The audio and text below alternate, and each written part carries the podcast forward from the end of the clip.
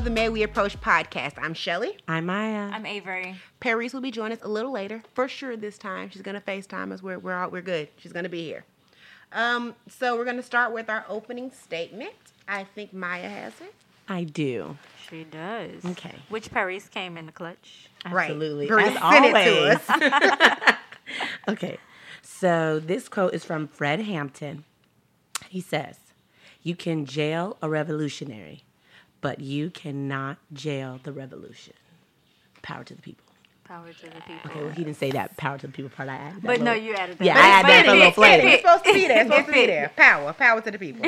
All power to the people. So, for our courtroom topics, our first one, we're going to, okay, so we're going to talk about these politicians and blackface in general because they seem to really enjoy wearing it.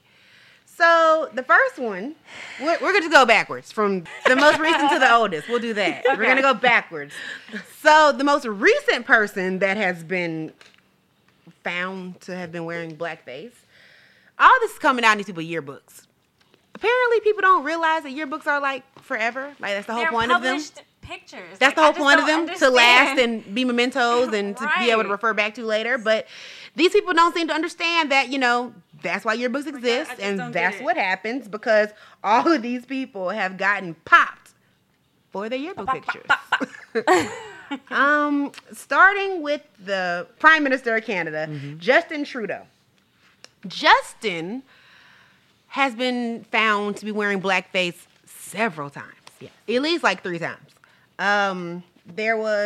There's a picture from the early 90s. It's of a video where you see Trudeau in blackface. And of course, this was given, Trudeau's in the Liberal Party of Canada. This was given to the news reporter by someone in the Conservative Party of Canada. Of course. But it is what it is. It was in the 90s. I think it was around 1993 or 94. And they show him in blackface. Didn't he have on a wig? So he is pretending to be a Jamaican. He was in a talent show in high school. Golly, this is stupid. He was singing a traditional Jamaican folk song. He says the name of the song Deo. In 2001, that's what I'm thinking it is. Daylight come and you want to go. That's what I'm thinking it is, without the blackface and the wig. But yeah, in 2001. He was teaching at a private school, and they were having an Arabian Nights party. So he came in brownface, which, you know, it's very similar. Same shit. I just don't understand, like, even if you are dressing up, I promise you, you don't need to color your skin. These are 3 completely separate incidences, years apart, where he has been repeatedly photographed in blackface, which has prompted Trudeau to say that he's not real sure how many times in his 47 years he's worn blackface. He just doesn't know. He can't tell y'all. Which is very disappointing because it's probably true because as soon as he say, these are the only times I've done blackface. Yeah, because I mean, that's what happened. I didn't do that. Here's a picture. Well, I didn't mean it when I did it, which is the next person. That's what she got to say. But when asked, Trudeau said, "What I did hurt them, hurt people who shouldn't have had to face intolerance and discrimination because of their identity. This is something I deeply, deeply regret." He also said that darkening your face is always unacceptable, except in 2001, because it wasn't then. All the times you've done it.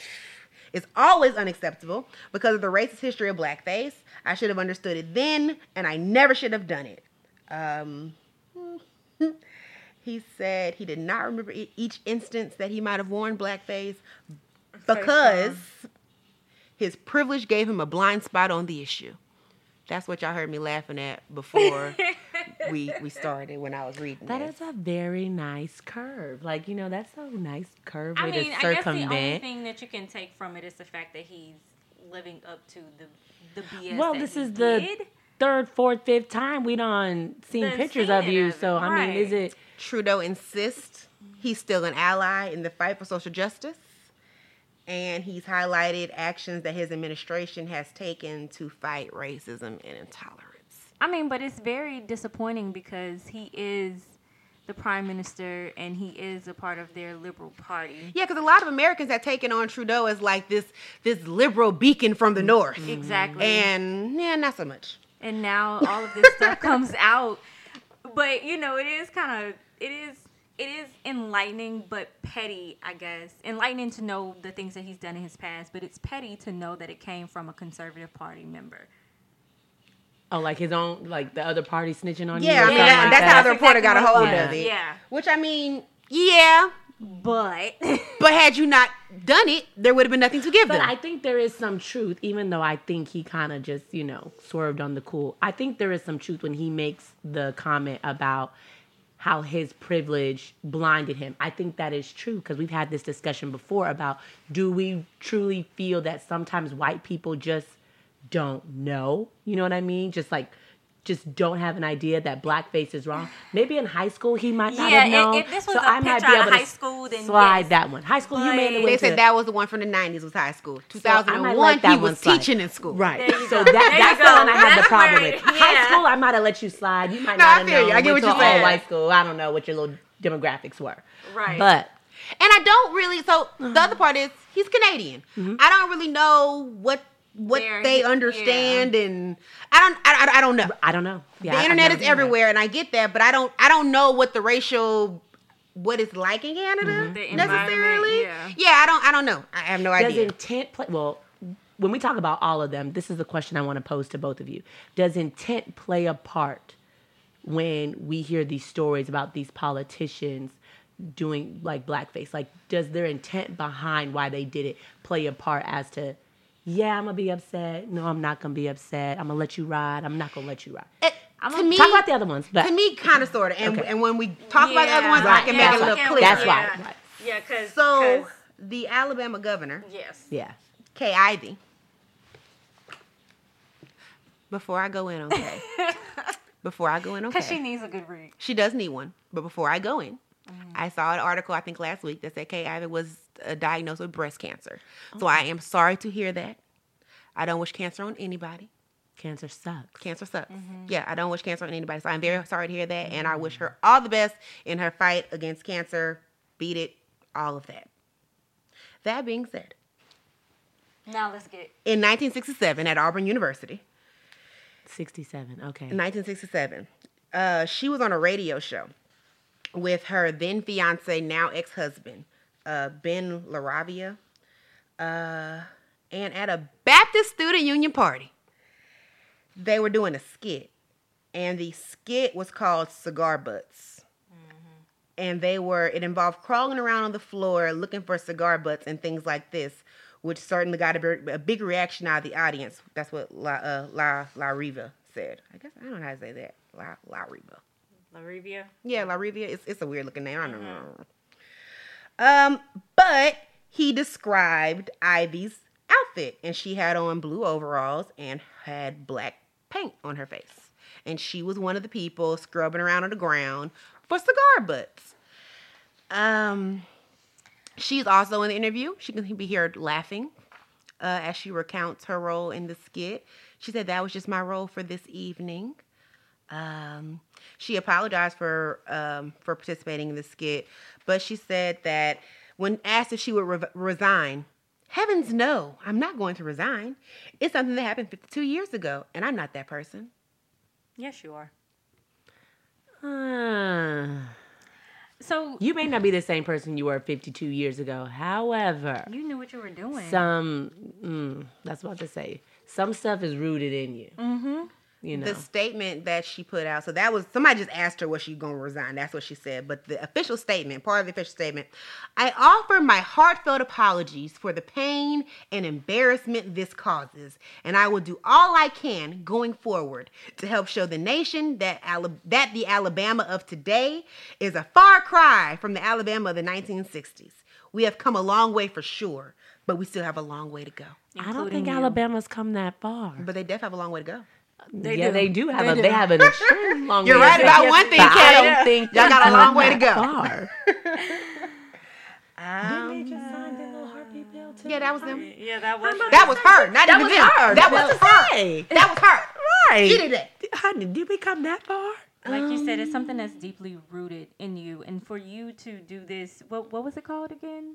Cigar butts. Cigar butts. So the only thing that comes to mind is your what you acted out was your thought of black people. Or some aspect. Or some aspect of black people. And what I'm was not, the reason for I'm her painting okay the that. Face? Like, they didn't go, like, this skit was no, about... No, it didn't say anything about it that. It's that so, it's called cigar butts, and they're scrubbing around on the floor looking for cigar butts. Everybody's and got face a big was reaction. Painted or just hers? He said her costume. And so, and that's why I'm thinking, like, that's something that you think. Mm. Well, that's how most of the stuff started. So the whole, in case y'all don't know, I hope y'all know, but in case you don't know, the whole problem with blackface is that blackface is derived from these minstrel shows that popped up after the Civil War. Mm-hmm. They normally happened in places where there were not a lot of black people. And so what ended up happening was white people would get on stage, paint their faces, and portray stereotypes and what they believed black people were like. And we already know what, left to their own devices, lots of white people tend to think about us. They would portray us as... I want to read it. As lazy, ignorant, superstitious, hypersexual, and prone to thievery and cowardice. And this was just the way black people were depicted, like all over the country, for quite some time. And so that is why black people have the reaction that they do to blackface in 2019 because of the history behind it. It was racist from the beginning. Mm-hmm. Right. From the onset, it was racist. So you cannot now come and tell me that it's not racist and you didn't mean it. Well, no, girl, this is what it's always been. Right. From the get-go. This is what it was. That's why it's important for us to educate our children on the history of things. That way you don't have people like Justin going to high school talent shows, painting his face, talking about, oops, I'm sorry later. You know what I mean? Mm-hmm. We just need to be more proactive and just be, I guess, knowledgeable on why these things hurt the way that they do and disappoint the way that they do. It's because we do know the history of it. And regardless of you singing it, I didn't mean it or I didn't know, it doesn't hold any weight with you saying that, knowing what you did. Mm. And so, especially with the articles not necessarily going into depth of why they painted their faces black, the only thing I can come up with is, this is how you think black people act. Right. So what it really sounds like for Kay and her crew, this is kind of what they did.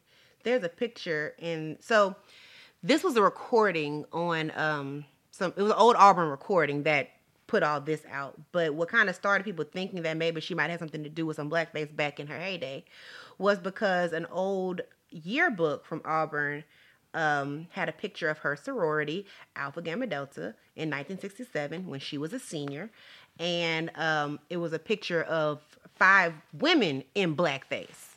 But you can't tell. I think they have it on masks, and you can't necessarily tell who they are. So when that picture came out, her spokesperson said, "Oh, she wasn't in that picture. That wasn't her. She's never done this." And then this recording comes out, and it's like, "Oh well, so maybe she's done it." But it was 52 years ago, and she's real sorry. And she's not the person anymore. So it went from it didn't happen to, well, it might have happened or it did happen, but don't hold me accountable for it. She should have just said it happened and I'm sorry and moved on. But you trying to lie and then backpedal, that's what make you look. Mm-hmm. That's what diminishes your credibility, you know. Because I might have been like, okay, she right. She might not be the same person she was 52 years ago. But you know this happened. You know this happened. And I mean, there's been... I think everybody's about to read for what the NAACP said, but even without them, a lot of the other politicians, the Democratic and black politicians around Alabama, has said that she needs to resign, which is why she was responding by saying, heavens no, I'm not resigning. Look, the heavens no just... Doesn't it just make you want to slap her? The audacity of you guys to ask sound aggrieved that they've asked you to resign for doing some racist stuff. My girl, what? Yeah. You shouldn't be here. You should resign. Yeah. You're not going to because your president doesn't care. Of course he doesn't. He's probably on the same page. He said, she's a very high quality woman, Kay Ivey. Very high quality woman. I can tell you that. And I know she's apologized. What the fuck does that mean? Apologies can be empty. He should know. He gives them all the time. He does. He's constantly giving empty apologies. Just apologize for stuff you're not sorry about all the time. You say it just to save face, to shut somebody up. There's no weight to it or no real apology. But it's funny that he cares about her apology right now, because when the Democratic governor of Virginia got popped last year, it was, oh my God, he should resign. But your Republican friend in Alabama gets popped for the same thing. Exact. But she apologized. Exact same thing. Exact. And you don't know people call you a hypocrite. Yeah. The NAACP's reaction is a statement from the Alabama NAACP president, Bernard Singleton. Sure, that's right. Okay. He said, it may have been 52 years ago when the skit happened, but it apparently still shapes who she is today. She refused to meet with the NAACP 2 years ago to discuss race relations in Alabama. She has not taken steps to expand Medicaid in Alabama.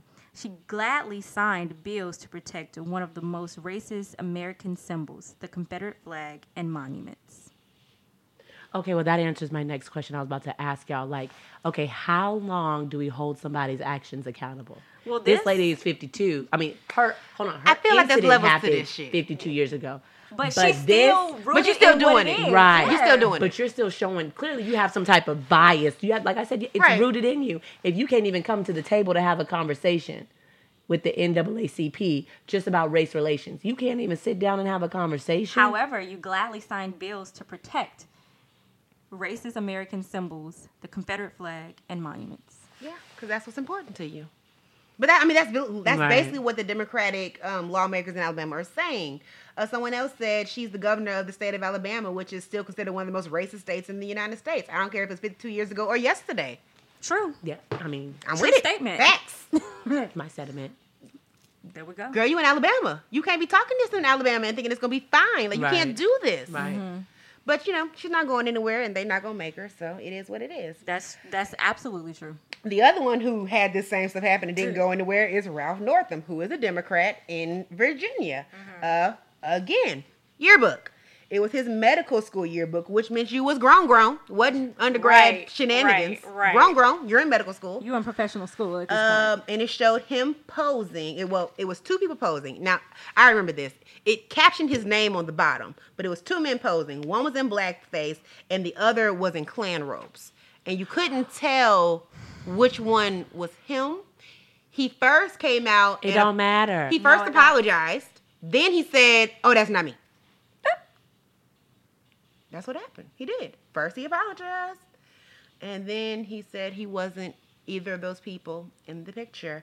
But he admitted that he had worn blackface in his past when he dressed up as Michael Jackson. Which Michael Jackson? I guess the black one. Because I have questions. I guess the black one. If you needed blackface, it wasn't this Michael Jackson. It wasn't the one we all grew up with. It was the one our parents were with. Oh my gosh. I got a light-skinned friend look like Michael Jackson. Got a dark-skinned friend look like Michael Jackson.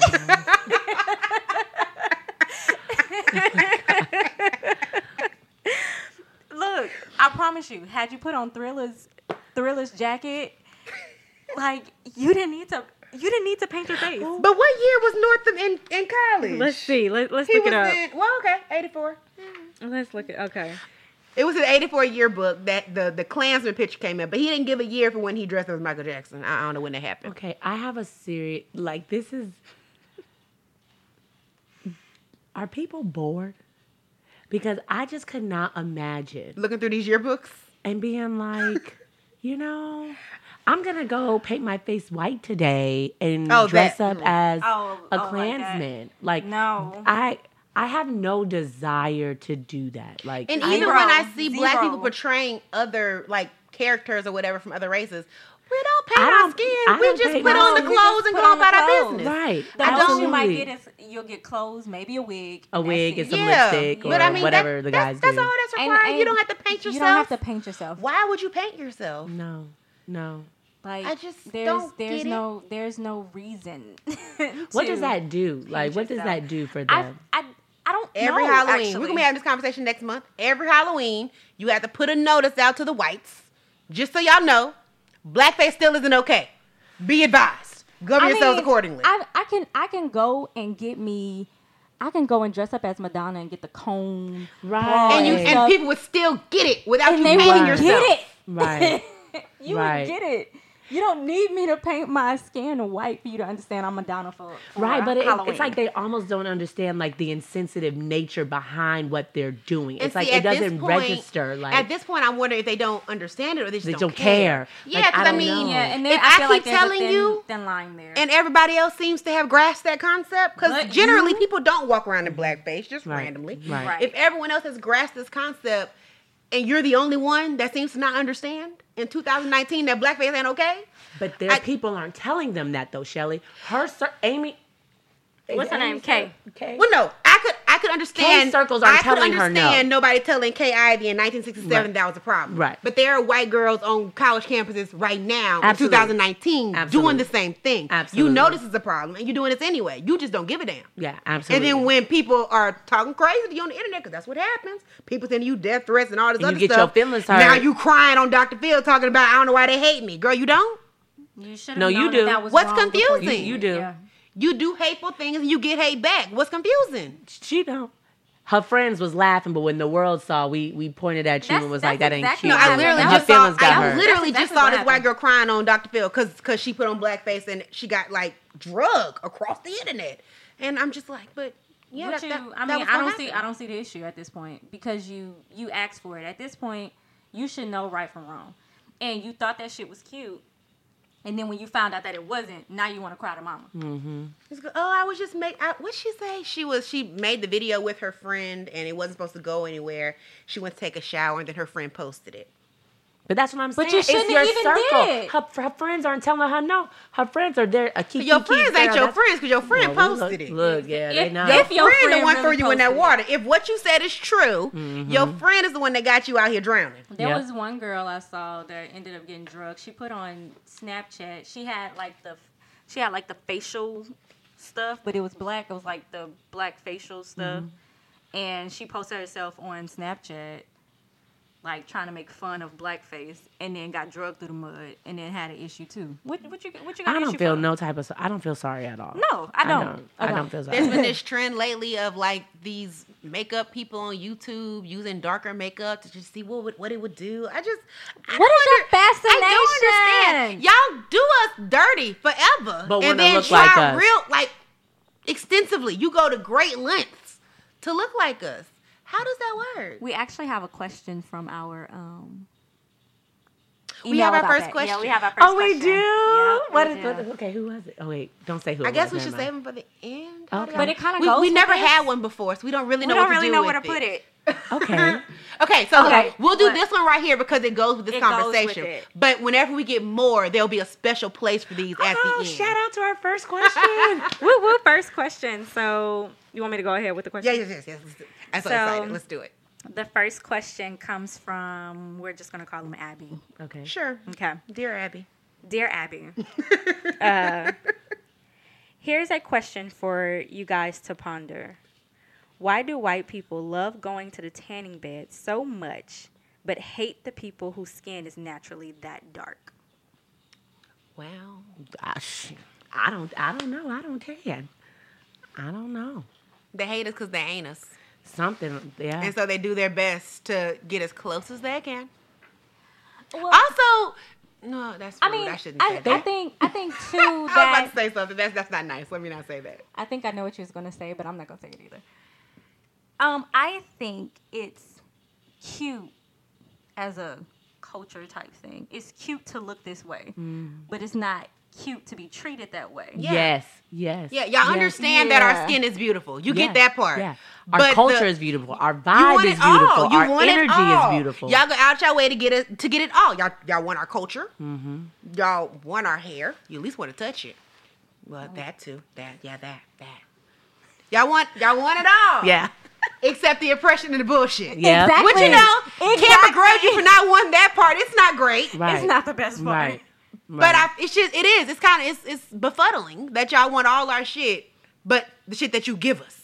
I mean, everything that we are in and of ourselves that just organically that is you us. Love about yes. us. Everything that yes. is us is mm-hmm. great, but the shit you do to us and the shit you put in place to mm-hmm. affect us, mm-hmm. you don't want no part of it. You don't want that struggle. That makes me, you don't even want to talk about it. Mm-mm. That makes me think about, what was the lady's name who did,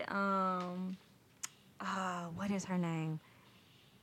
Dang, I can't think of her name, but she asked a question to, she was just talking to a group of people, and she asked a question to the white kids or the white people. If you would trade places with a black person, stand up. Oh, I've seen her. Oh, I can't think of her name. I see her. But she puts on the workshop. She puts on the workshop, and she yes, yes. I know exactly what you're talking about. Eye color instead of skin color. Yes. What's her name? To make people realize she does it by eye color. If everybody who has blue eyes and green eyes and brown eyes. If we weren't talking about it, I could tell you her name. Oh, I know. And I just watched. But it makes you this question and these. The answers that we're giving makes you think about the reaction after she asked yep. that question, because yep. it's like nobody stands up, and so it's she hones in on the fact that so how black and brown people are treated, but you wouldn't dare want to be one of them. Mm-hmm. Not yep. in real life. Not in real life. But you'll go tan and get your butt done and whatever else it is. Jane Elliott. Oh. Yes. I knew it was Jane but I wanted to say Jane Goodall, and I knew that wasn't right. She's related with the monkeys, and right. I knew that wasn't right. But I was like, Jane okay. Elliott. Jane Elliott. And if Jane you guys Elliott. Have not seen any of her workshops and yes. the reactions to them, yes. I think they're on YouTube. Mm-hmm. They are. They're and she really, goes around and does this, right. does this exercise with different groups of people and all mm-hmm. that. She's a teacher. She did it with her students first, and like the kids left all jacked up because they realized just how bad things were. And then she branched out to do it like different people. It's great. Y'all should look at it. I appreciate people like her who because it allows other right. people to experience what they would never experience in any other life. Or at least get a glimpse. Get a glimpse to see how it feels. Yeah, because you can sit, black people, brown people, we can sit here and talk till we're blue in the face about the things that we go through and why we feel the way that we feel and how oppression feels and how, how we'll even get to a point of desperation of how we would want to be treated equally. But you'll never understand. Mm. And so she does have workshops that allows people to at least experience that perspective. Mm-hmm. The right that we live in. So I appreciate that from her. You guys should go watch it. Just Jane Elliott, YouTube, Google her. I'm pretty sure all her stuff will pop up. Paris just joined us. We're just going to continue the conversation. Mm-hmm. We're talking about blackface and trash white politicians. Short version. Awesome. Great. Oh, yes. Oh, read the question, because I don't think P heard the question. Uh-huh. Okay. I didn't. Okay. We have our first listener question. Okay. You sound excited with more. Here's a question for y'all to ponder on. Why do white people love going to the tanning bed so much, but hate the people whose skin is naturally that dark? Oh, well. Oh, well. Shit. Maya, you get ready to respond, though? Yes, I was. I said to answer Abby's question, I don't know what the fascination is with tanning. I don't know why they do. I don't know why. Why do white people tan? I don't know why they do. I've never gone to a tanning salon or used tanning honestly cream, whatever. Here's my It's because you're black, so yeah, so you don't know. I think there's that. In all honesty, and this is my opinion, I actually think tanned, if done right, actually is more appealing? Yeah. Like more attractive? Yeah. I agree. But they used to hold having like that porcelain white skin in real high regard. Like really mm-hmm. fair. Really yes. fair. But that doesn't seem to bode well for the South because the sun's out too much. You're going to burn. I think the culture of like the social dynamic at the time also shapes what people because that porcelain like, aspire shit was to. Hot in the antebellum period, mm-hmm. which is also known as slavery. Mm-hmm. But that's what white people call it to make it sound great. The antebellum period. But yeah. Or the Gothic era. Yes. Old South. I don't think white people tan to be black. I don't know why. I don't think they do it consciously. They don't know that that's what they're doing. But like you're literally darkening your skin on purpose. Right. Because that's you feel like. That's literally what you're doing. Yeah. Mm-hmm. But I do believe that if. So is it the same in reverse, though? When you see black people bleaching their skin to be lighter, to be more white.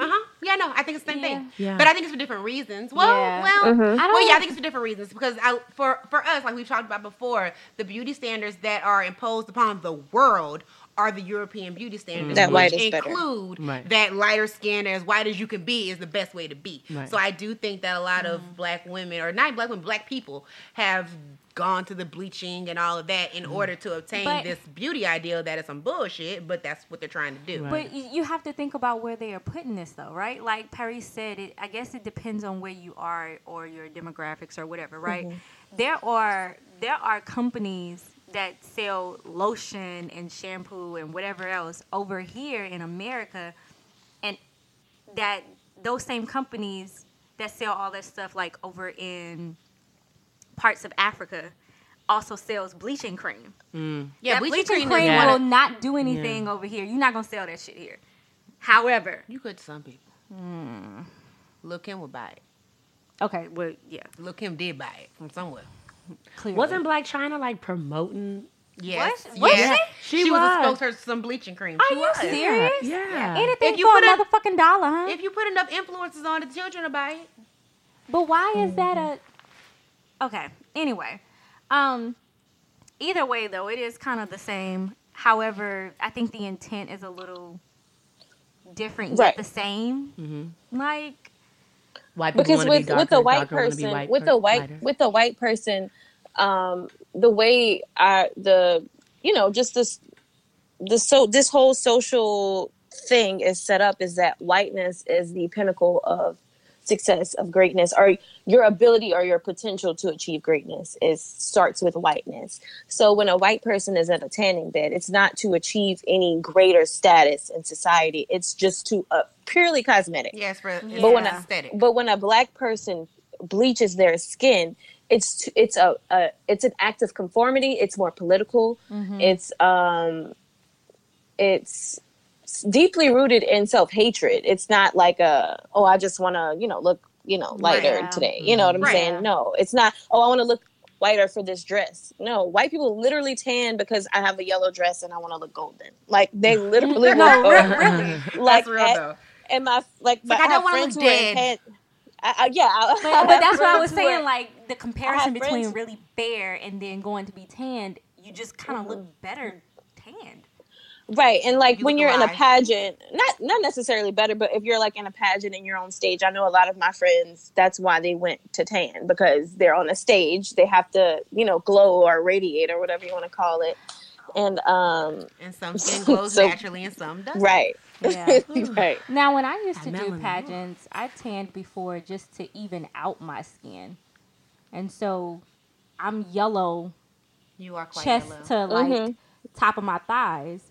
And so, if I'm in a pageant and I put on a swimsuit, you're gonna be white, right? So you have to tan too. Yeah. I would go just to even out my skin, just so I could look all one color. Look the same. Okay, right. Yeah. And I know some people. My sister played softball, and so they spent a lot of time in the sun. And so her white teammates would have like tan lines in like weird places from the softball uniform. So they would go like even that out. That's different. That's not what we're talking about.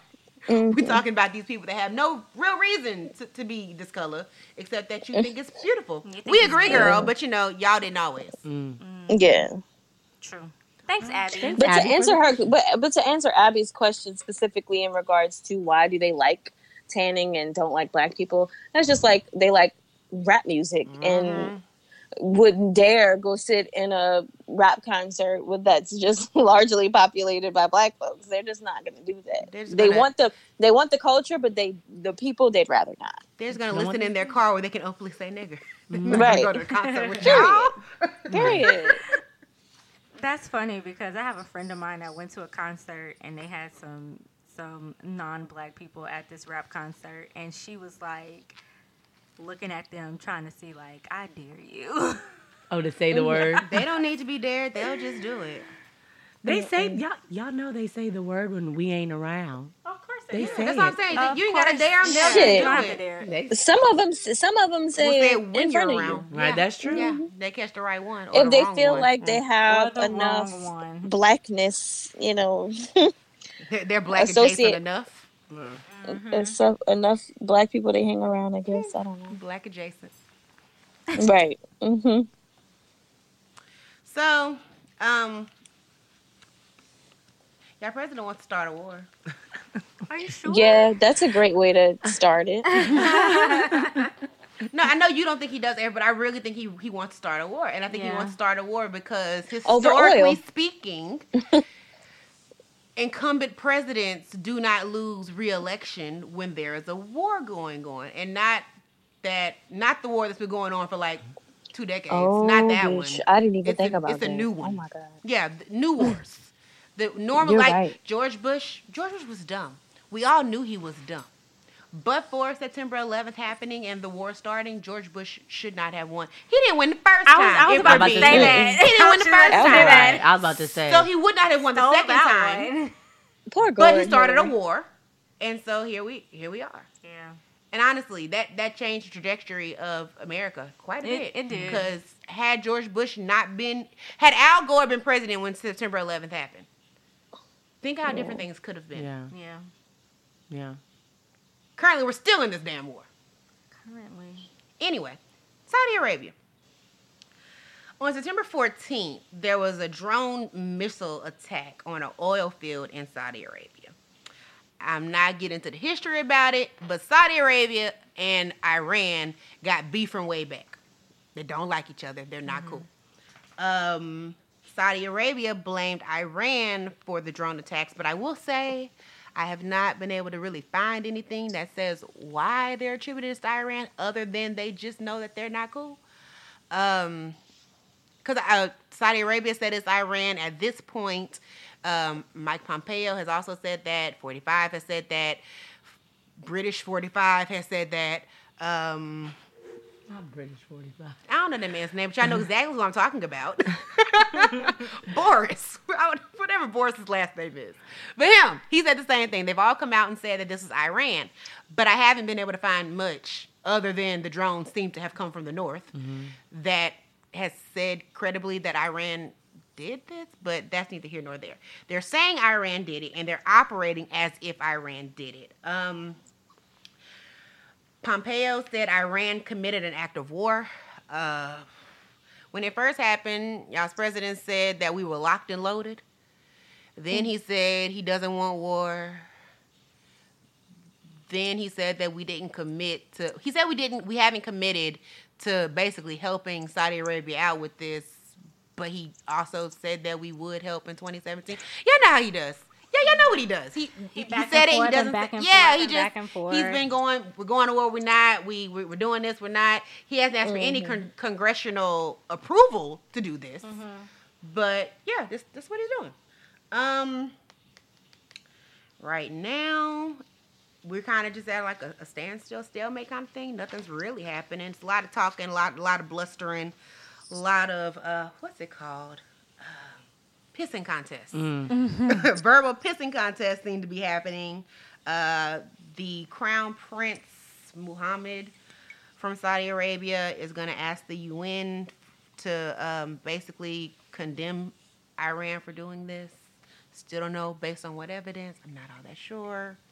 But Prince Muhammad and Secretary of State Pompeo are both kind of couching this as if attack on Saudi Arabia is attack on the world, which I get to an extent because this oil field attack cut 5% of the world oil production. So that is a world problem. It is, yeah. But it's also a Saudi Arabia problem. That is not my problem. Aren't we allies with Saudi Arabia? Well, they helped. I thought we were. Well, okay, so. They helped with the 9/11 attack, so are we? I don't know, but I really thought somewhere like I don't know foreign policy too well. Me either. Foreign policy is the haziest of all these things. We were like cool with Saudi Arabia though. Like I could have sworn we were. I'm not sure. I could be showing my pure ignorance right now. Trump is allied with nations who have large control and power over like oil that amount of wealth. Trump is cool with Prince Muhammad, but I don't know that really means, because Trump's also cool with Kim Jong-un and Putin, all kinds of people that the country ain't cool with these countries, but you are cool with these leaders individually. Okay. So I really don't know. But I do know that Saudi Arabia, or at least people in Saudi Arabia, were directly linked to the 9/11 attacks. Mm-hmm. So y'all ain't that cool with me. Yeah.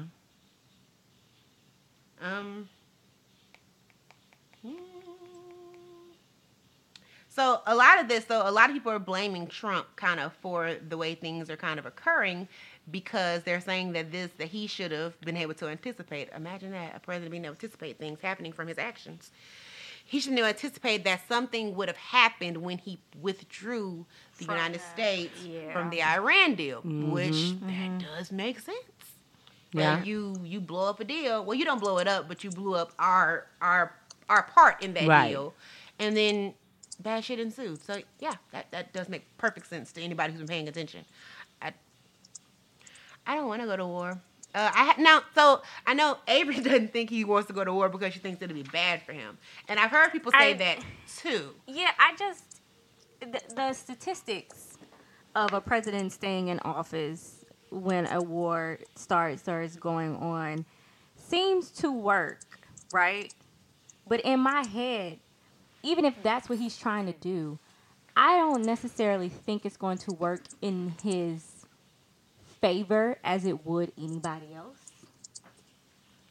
So, and the reason why I say this is because usually when that happens, you have a president that's in office that's at least a little competent of what's going on, right? Right. But I feel like in this situation, because, you know, who he is and how a good percentage of America thinks of him and his disapproval rates and stuff like that, I really feel like it will hurt him more than help him. Mm-hmm. It'll be more of a situation like, oh, we at war and we don't want this batshit crazy person still being president. We would probably do better with the top 5 people we have as in the Democratic running for president.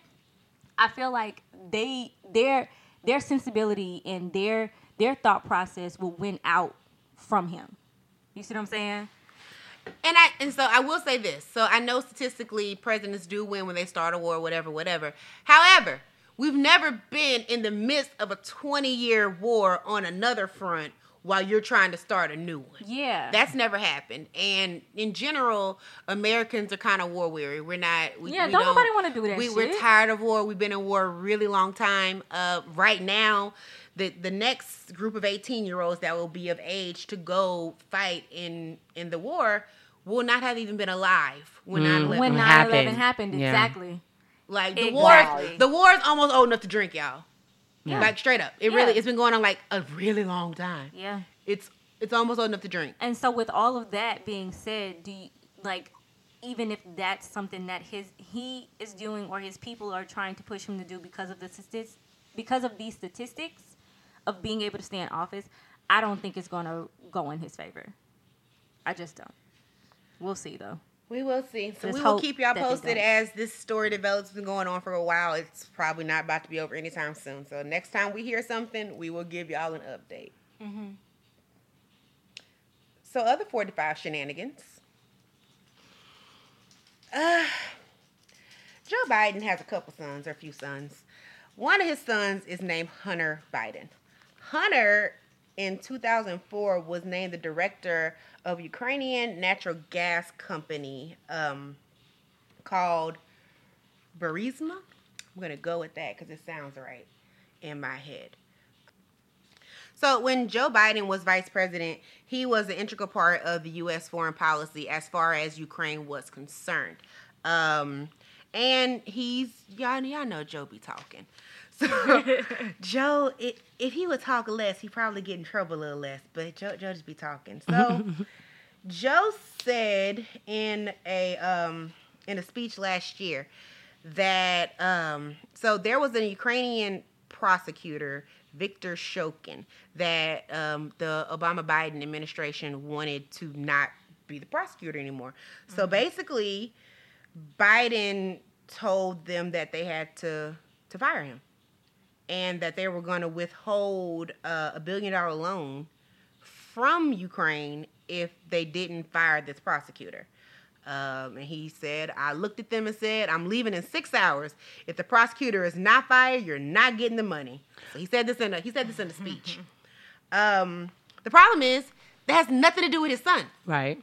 Absolutely. That is the problem. And I mean, and they even said that the prosecutor didn't seem to be investigating Hunter's company or anything like that for it to be warranted to think that him doing this and Hunter having this job is doing something corrupt. But yeah, so that's what Trump talked to. Let me backtrack because I didn't hear the beginning of the story. So an intelligence whistleblower, blew the whistle on y'all's president, basically. They filed a complaint over his communications with a foreign leader and a promise that was made. The whistleblower wanted this complaint to be given to Congress, but the Trump administration has not let that happen as of yet. But so there's law on the book talking about an urgent concern. I never heard this before. An urgent concern. So if there's an urgent concern, then the Inspector General has to consider the complaint, find it credible, and then if it is credible, then the complaint is supposed to be given to Congress within 7 days. That's what day are we at now? Girl, I don't know. What day did this come out? I'm not sure what day this happened, when it all started. Okay, I just didn't know if we were past our 7 days. We should be close. Well, apparently this call happened in July 25th. Oh, so we're past 7 days. So I don't know when the complaint was written and filed, but it would seem that we have far exceeded 7 days. Absolutely. July 25th, Trump was on a call with Mr. Zelensky, and he asked him. He mentioned corruption and largely the fact. This is what he told reporters. He told reporters that he mentioned corruption and largely the fact that we don't want our people, like Vice President Biden and his son, creating the corruption already in the Ukraine. I just rolled my eyes so hard. He insists that he has done absolutely nothing wrong. And, of course, the whistleblower is being partisan. He wanted to release the transcripts until his people were like, your communications with other foreign leaders are confidential, and we can't release these transcripts. Trump says the second article of the Constitution gives him power to do anything. Article 2. He said it gives him power to do anything. Now, I applaud him at least knowing that is where his executive power is vested. Right. Good job. You got that one. But if you read what it says, like all the words, it does not tell you that you can do whatever you want. It's nowhere in there. That makes me think that somebody around him told him, this is where your stuff is, and you can do anything you want to do. Just refer to Article 2. He has yes men around him. Just refer to Article 2. And if you're not a yes, you get fired, okay? Clearly. They're banking on the public being as dumb as him. Just tell them it's an Article 2. Don't worry. They never read it. So... does he feel threatened by Joe Biden? That's what Joe Biden says. But he clearly, as he should though. That's what Joe Biden says. But they said the whistleblower, the Wall Street Journal quoted sources which CNN hasn't confirmed. This article's from CNN. This article's from the BBC. But the Wall Street Journal said that he tried to get these people to work with Rudy Giuliani 8 different times on an investigation into Hunter Biden. Are you serious? 8 different times? But he won't even allow his children to go testify in front of Congress. Okay. So does he have anything supporting this, or is this just off the pure whim that he thinks Biden and his son had something going on? Because if last I recall, Trump got his whole family up in this office with him. The entire family of them. Except Tiffany, because he don't deal with her. So I'm just trying to think, do we need to be trying to get... Trump just likes to gaslight all day, every day. All day, every day. That's just what he does. And you're crazy if you're sitting there listening to anything he says. In May of this year, Ukraine's then Prosecutor General said there was no evidence of wrongdoing by Joe or Hunter Biden. Joe Biden says he has never spoken to his son about his business dealings. Joe leading in the polls, and I guess Trump just trying to start some. Trump will be, you know, he just trying to start some mess, I guess. But see, Trump will be trumped. But I'm gonna need Joe to stop leading the polls too. Right, that would also be well, okay. We'll do the next story. Yeah, let's do the next one. Yeah. In Iowa, Elizabeth Warren is leading. Oh, okay, yeah, you did say that. You did say that. I said I wasn't on test. I did. It's fine, girl. We're fine. So currently in the latest Des Moines Register CNN MediaCom Iowa poll that came out last Saturday night, Warren's support is at 22% and Biden is at 20%. Get it, sis. Okay. Which is kind of statistical tie because there's a 4-point more margin of error. But she winning. Right. Bernie Sanders is the only other candidate with double-digit support at 11. Pete has 9, and Kamala has 6, and everybody else falls in later. Booker with 3, Klobuchar 3, Gabbard 2, O'Rourke 2, Steyer, I don't even remember you, 2, and Yang 2. Y'all know I like Yang. He's not my president, but I like Yang. He's not going to be, so don't worry about it. But yeah, so the article that I'm reading, it gives the numbers, but then it says that Iowa's caucus is 5 months away. A lot could happen between now and then, blah, blah, blah, blah. Who do they question on these polls? The people in Iowa? No, I'm saying like the national ones. So this one, so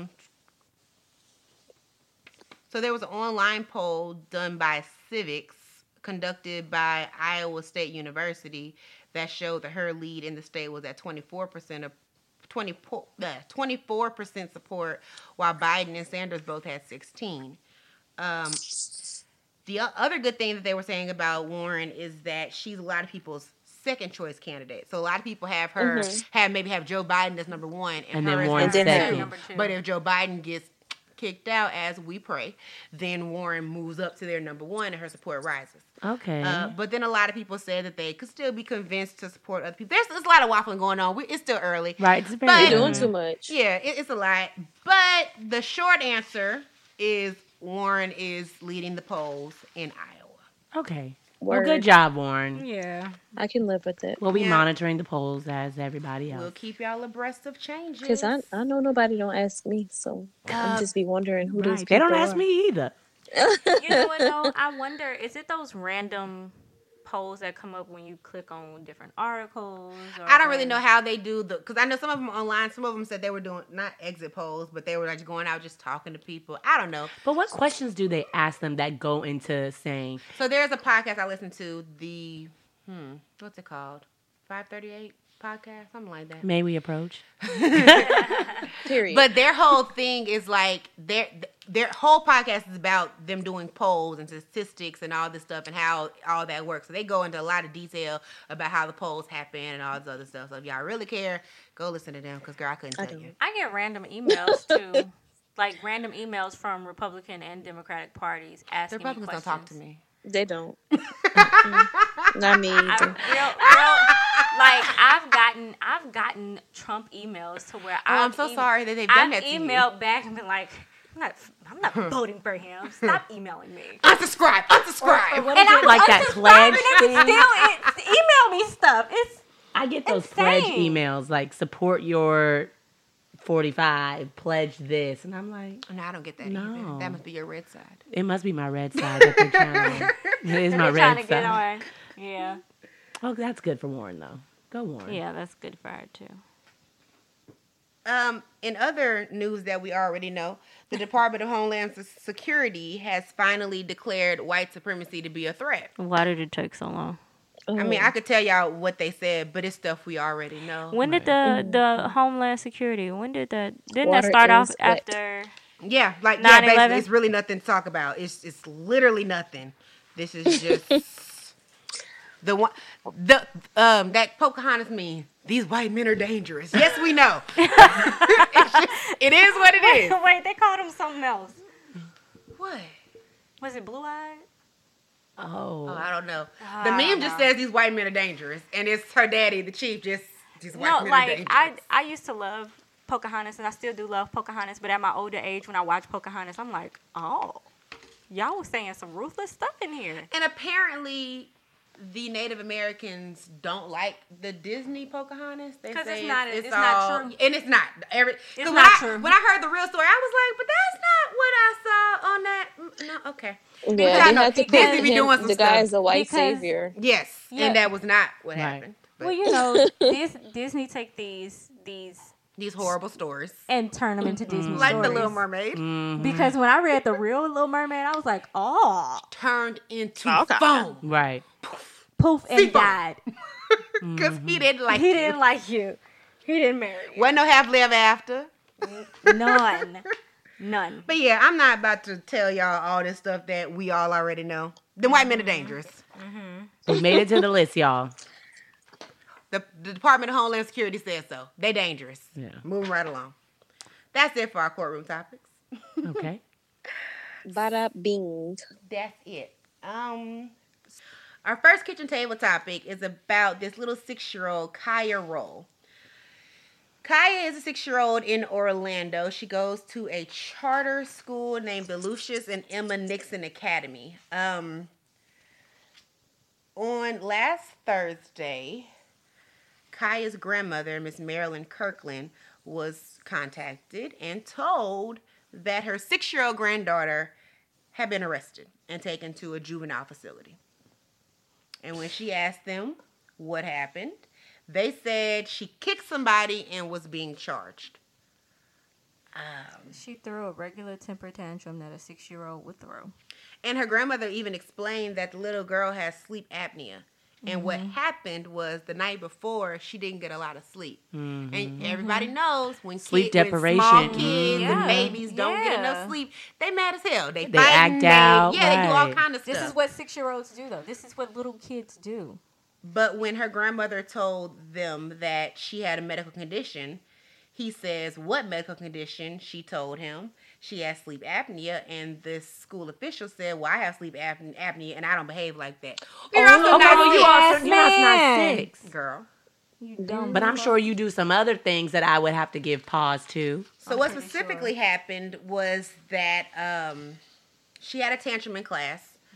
And she went to the office. When she got to the office, some school official, staffer, administration person tried to grab her wrists to calm her down. And the little girl kicked her. Or him, her, whoever. Kicked the person. And that is what they're calling the battery. And that is what they're charging her with. They're charging the 6-year-old with battery. They transferred her to a juvenile facility. They charged her? I thought they didn't. No. What happened, what you're probably thinking of, they took her to the juvenile. So there's a law in Orlando that says any child under 12, before they can be arrested, the arresting officer has to clear it with their supervisor. The arresting officer in this case, Turner, what's his first name? Dennis Turner did not clear it with anybody. When she got to the juvenile facility and they realized that this arrest was not cleared, they brought her back to the school. But the charges are still they're still billed. The charges are still active. He also arrested an 8-year-old this same day, but we don't really have any details about the 8-year-old. We don't know the name, girl or boy, what happened. We don't know anything about that. It was unrelated incidents from this. But you arrested 2 children under the age of 9 on one day at school.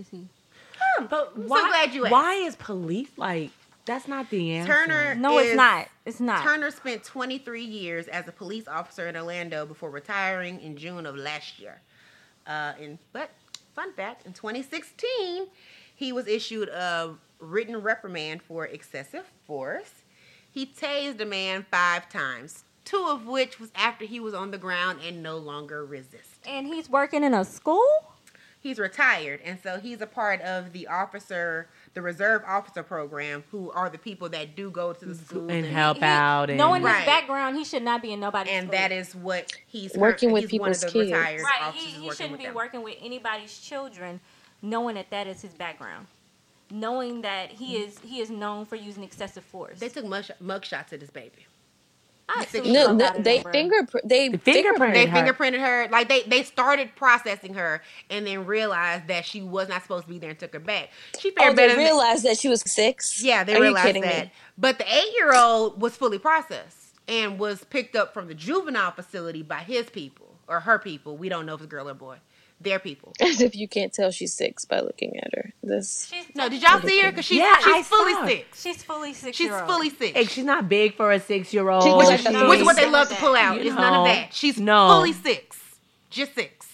That's it. The fact that we're justifying, like, the way she looks, like, oh, she looks like a child. She's six. Right. She's six. She's six and at elementary school. Like, you knew she was six. It wasn't even like you walked up on her and would not have known. And even with or without this disorder, she's six. Yeah. Period. Her grandmother shouldn't have to explain what issues she has. Exactly. She's six. She had a temper tantrum like any other fucking child. Is that what we're doing? I went to a public school growing up throughout my schooling or whatever. And there would be kids punching the air, punching teachers, like, all day. You know what I'm saying? Like, just doing random, you know, shit that kids with, you know, little issues deal with. And what they do, the teachers do their very best to calm them down, create an environment to where their energy doesn't, you know, escalate to a level that becomes hostile. You know, people who genuinely care about kids with different types of mental health issues. Right. What? Calling the police? And girl, actually having her arrested, having her handcuffed. Arrested. And processed. Yes. Like a grown-ass inmate. Like, I couldn't even find whoever put these charges on her. Like, how? Whoever built these charges to her. They got to coordinate. Honestly, y'all, when I saw the headline, I thought this was one of those situations where, I mean, I hate this shit regardless because, I mean, it steals fear in our kids. But, like, when your mom be like, they know a police and they'll call them and she'll come scare you if you're cutting up at school or something. Yeah. Right. That's what I thought this was. I literally thought it was that, so I didn't even read it. No, but this is... It's real. They really arrested this baby. Like, emphasis on the baby. Right. Like, the prosecutor over this, like, how does that make you feel to be sitting here putting charges on a 6-year-old or an 8-year-old?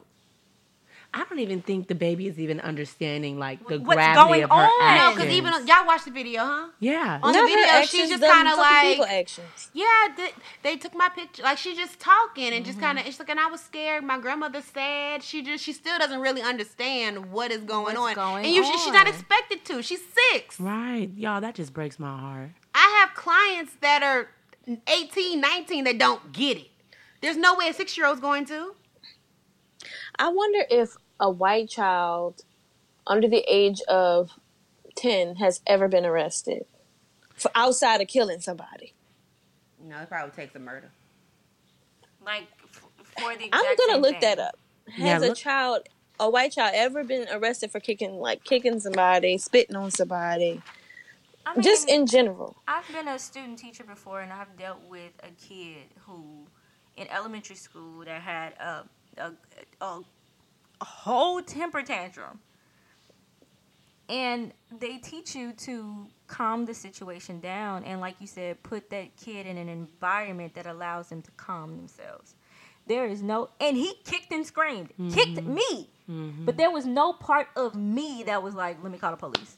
No. Like, that's what I'm trying to understand. Like, even today, like... Right. The police. I'm like, trying to understand where does it go from, okay, as the adult in this situation, I need to take a step back and understand that this child is having a rough day or a bad day. Mm-hmm. Let me try to redirect. Let me try to contact the parents or the grandparents, the guardians, to see if we can work a situation out. Where does it go from, let me be the adult and the parent in this situation or the teacher, the overseer of this child, and try to figure this situation out, you know, without involving police. Like, where did we lose that line and we automatically went to policing our 6-year-olds and trying to criminalize them? With black people, I don't think there's ever really been, like, a human line. Like, it's just, oh, these kids is acting up. Police them, shackle them. They, in their mind, think they can't handle us or control us because they don't even see themselves in us. Well, that's your problem because you're not supposed to be trying to control me. That's the problem. Human is human. That is the goal. That is the goal. It's not to understand you, to protect you.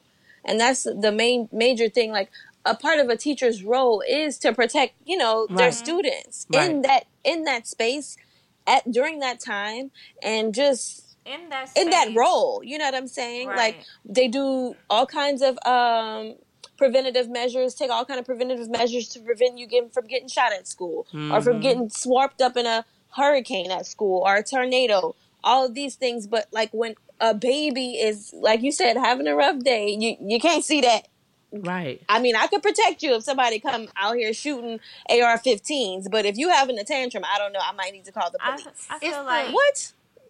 Yeah. It's the stupid handling of black children in general. Right. Because 30-year-old white men get excused with boys will be boys. Mm-hmm. Mm-hmm. But a 6-year-old child that happens to be black... Can't or be mental illness. Right, or mental illness. It's always a reason why these white boys are acting up. But actual black children do not get the same regard from y'all. Yeah. And y'all don't know why we pissed off about it. Yeah, absolutely. And you would think in a space of a school that this should be a space where she is understood more. Mm-hmm. You go to school with her every day. You should know. And I mean, you should know how children are going to act or react to different things. Right.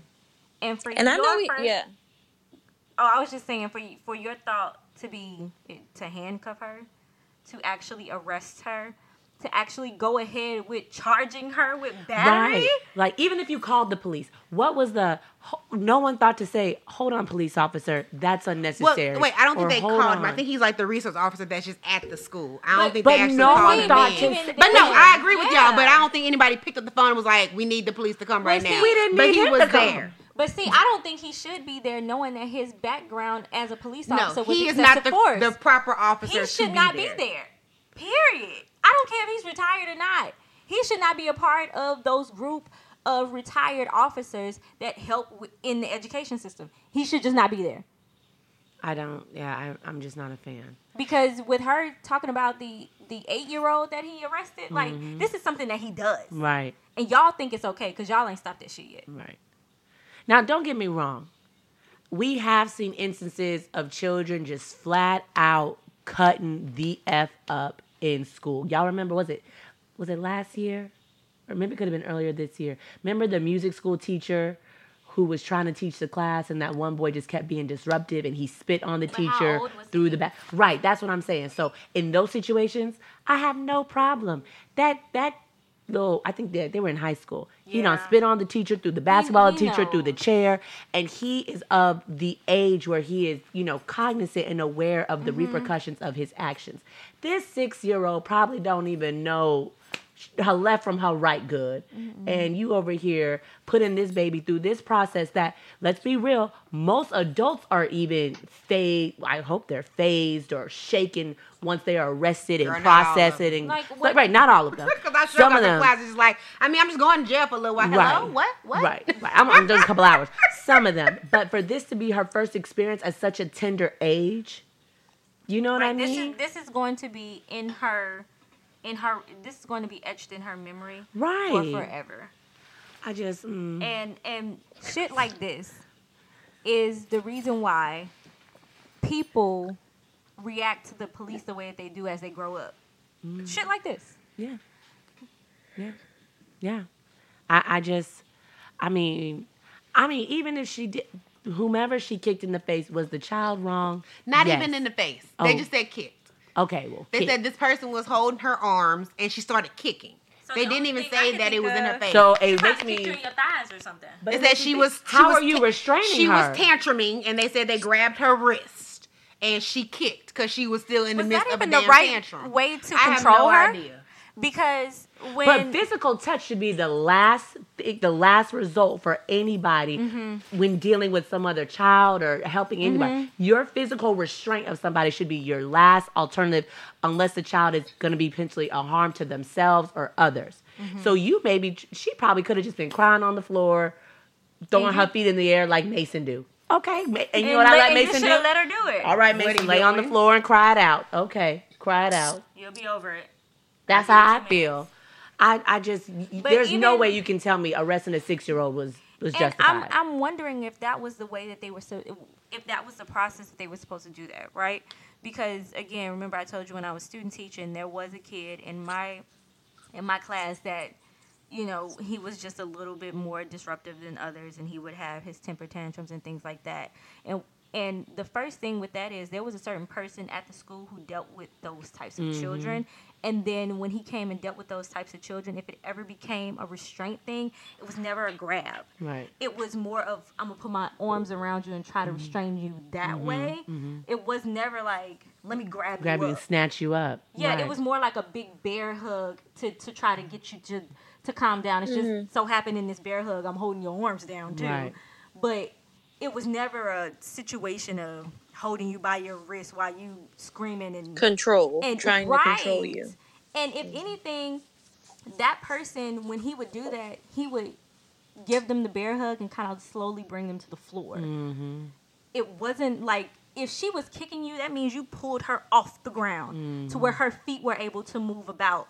Like, what are you doing? Yeah. Like, so now I'm wondering, did the school do what they were supposed to do in this situation while you're sitting here charging her with battery? Yeah.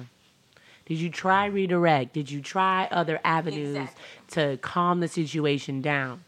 I mean, I don't know all of that, and the article doesn't speak to that. Mm-hmm. But those are the type of questions that I'm asking, because if your first result is, let's go get campus police and have my child arrested. Mm. We talked about last week how calling the police shouldn't ever be the first reaction. Right. Because we already know how they coming. Right. They arrested 6-year-olds. I know if a child is cutting up, acting a fool, I might not know exactly what to do in the situation, but I know the last resort for me would probably be locking them in a classroom by themselves, calling mama, come get them. You know what I'm saying? Right. As simple as that. Little Johnny's having a rough day. You might need to just come to get him. And then that's my other issue, too. I'm not about to play with what happened to going just to the principal's office? Sit in the principal's office. You know what I'm saying? Until your mom come picks you up or whoever. Like that's and that's the part that's pissing me off right now, is because there are a whole lot of other alternatives to this situation than her leaving that school arrested. Mm-hmm. Mm-hmm. Mm-hmm. Like, what? You telling me that grandma didn't know until she was arrested and taken to the juvenile center? And then I'm trying to think, what other repercussions? So does this mean that this baby's going to be suspended or expelled or, like, what are the other, effects that this is going to have? Mm-hmm. Can she go back to that classroom? Is she going to be suspended from this school? Is she going to be expelled from this school? You know what I mean? Like, what happens now? Because imagine reading the rights to a 6-year-old and saying, do you understand these rights? No, she don't understand. No, what the hell? No, what are you doing? So now that puts a thought on the law that Orlando has.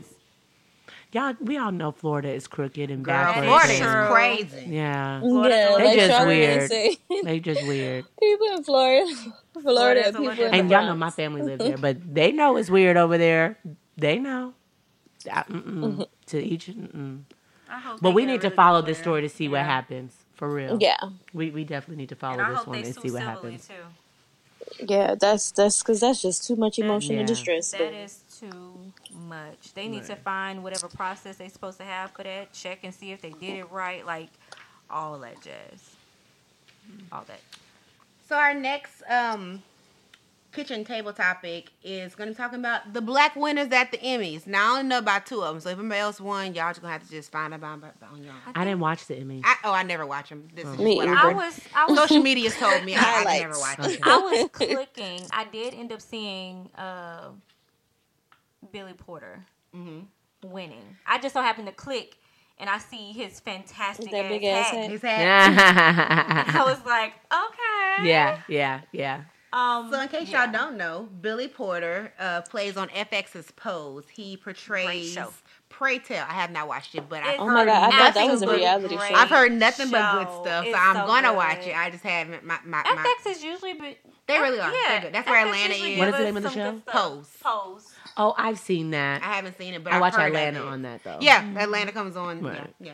FX actually does real good stuff. Yeah, they do. They usually come with the good stuff. He made history, became the first openly gay black man to win the lead actor in a drama category. Mm-hmm. He already has a Tony and a Grammy. Mm-hmm. Oh. So he is only 1 Oscar away from being an EGOT. Okay. Because he got his Emmy last night. I know you love Broadway like I do. Mm-hmm. He was the original Kinky Boots. Was he? Yep, he was. Oh. He was. That's what the Tony's for. I knew. I mean, I knew it was something. He had to do something to get that Tony. Mm-hmm. Kinky Boots. Okay. So he said, visibility and representation are the only things that create change. It is when we're visible that we have the power to create empathy through the way that we tell stories. Being black and gay and out and being in this position and speaking from where I get to speak from is the change. I hope that young queer people of all colors can look at me and know that they can.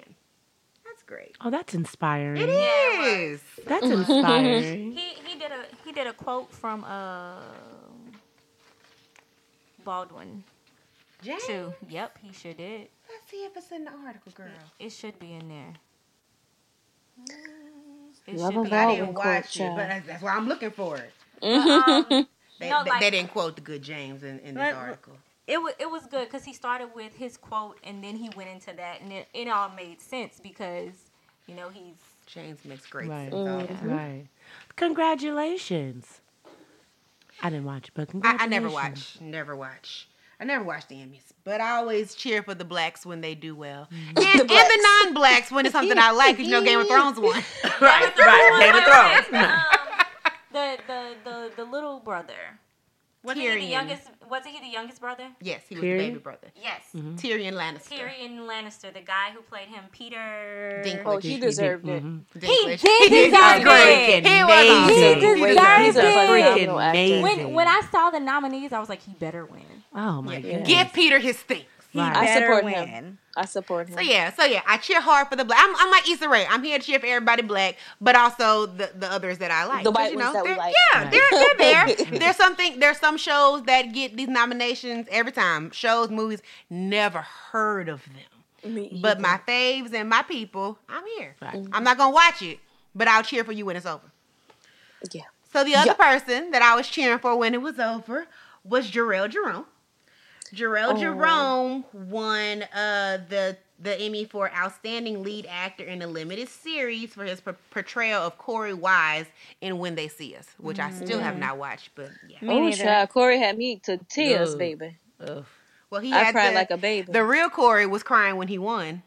Did he? Well, yeah. Yeah, because Ava DuVernay invited all of the Exonerated Five to the Emmy. So they were all in the audience with her when he won. So, yeah, it was just as great. And Ava was looking like a whole-ass princess. Did you see it? Really? Yes. Y'all make me want to go look up these images. I mean, just those. So beautiful. Oh, she was stunning. I've never seen her, like, so regal. It was like... Ooh, child, give me chills. Really? And Zendaya, she messed it up too. Girl. Oh, she messed it up. So it's done. That green dress was everything. Oh, I saw the green. Oh, my God. I saw the green. With the red hair, I saw that. She looked great. She is gorgeous. Yes. Yeah, she looked great. No lie, she looked great.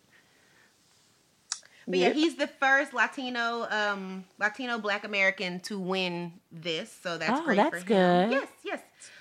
So yeah, I'm just excited for everybody. That's good. We got two black men. We got two dubs. We two black men that have won things they've never won before. So I'm here for it. Right. Mm-hmm. I support it. So shout out to y'all. Congratulations. More wins. Yes. And although I have not watched either of your shows, I intend to watch them both. Oh my God. One of them I just haven't gotten around to, and one of them I've been actively avoiding. But I'm going to watch them both. You won't be disappointed. I'm still actively avoiding When They See Us because I just know I'm not. Oh, it's. I know. That's why I haven't watched it.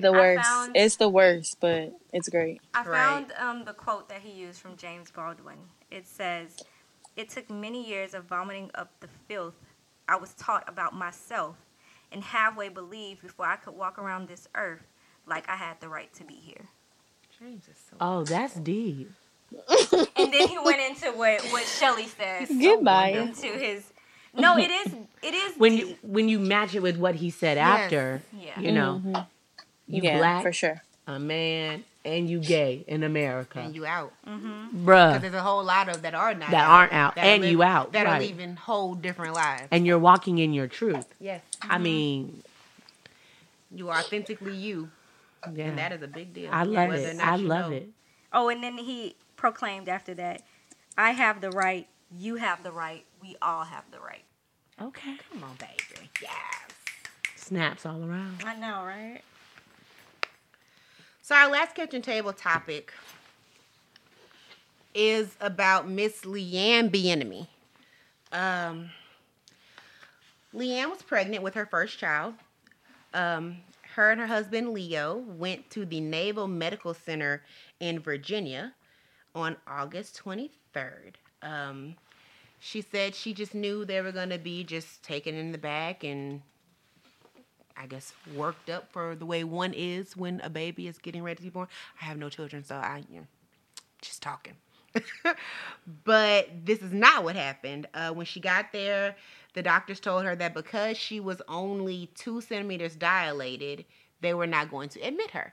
So instead, they sent her home and told her to come back when she was 5 centimeters dilated. How was she supposed to? Which was what she said. She said she was a first-time mom. She doesn't even know how to tell if she's 5 centimeters dilated. Did her water break? When she got back home. Okay, that's what I was confused. So she went back home, and they said a few hours later, her water broke, and then she felt the head. Yeah, I saw that she felt her son's head. Mm-hmm. So she got in the bathtub. Her husband called 911, and her husband, Leo, delivered their son. Yep. Mm-hmm. I just, you are a doctor, right? And I feel like, you know, they take oaths just like we do. And I feel like when someone comes to you and tells you, this is my pain, why not take the time out to really hear and understand what I'm going through? Because they don't care. She might not even been seen by a doctor. Like, That's the thing. She probably was seen by just like the ER, that greeting, the nurse who greets you in the ER. Yeah. They legit told this lady she would be more comfortable at home. And 4 hours later, her son was here. Like, if I come in here, like, I don't have kids, so I don't really know how that feels. However, I've seen and heard it, and I feel like that's painful. Mm-hmm. And then if she's coming in here and telling you, because I read in the article that she let them know that, hey, my contractions are this close. With or without my water being broken at the time, I feel like with that type of information, it should at least warrant something. Do y'all know, mothers, do y'all know what effaced means?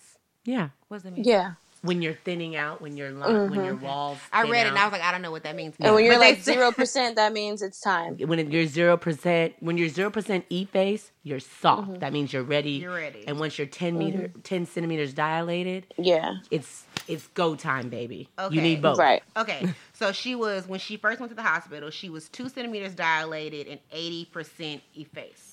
Oh, so she was almost there. Okay. So she should have been seen.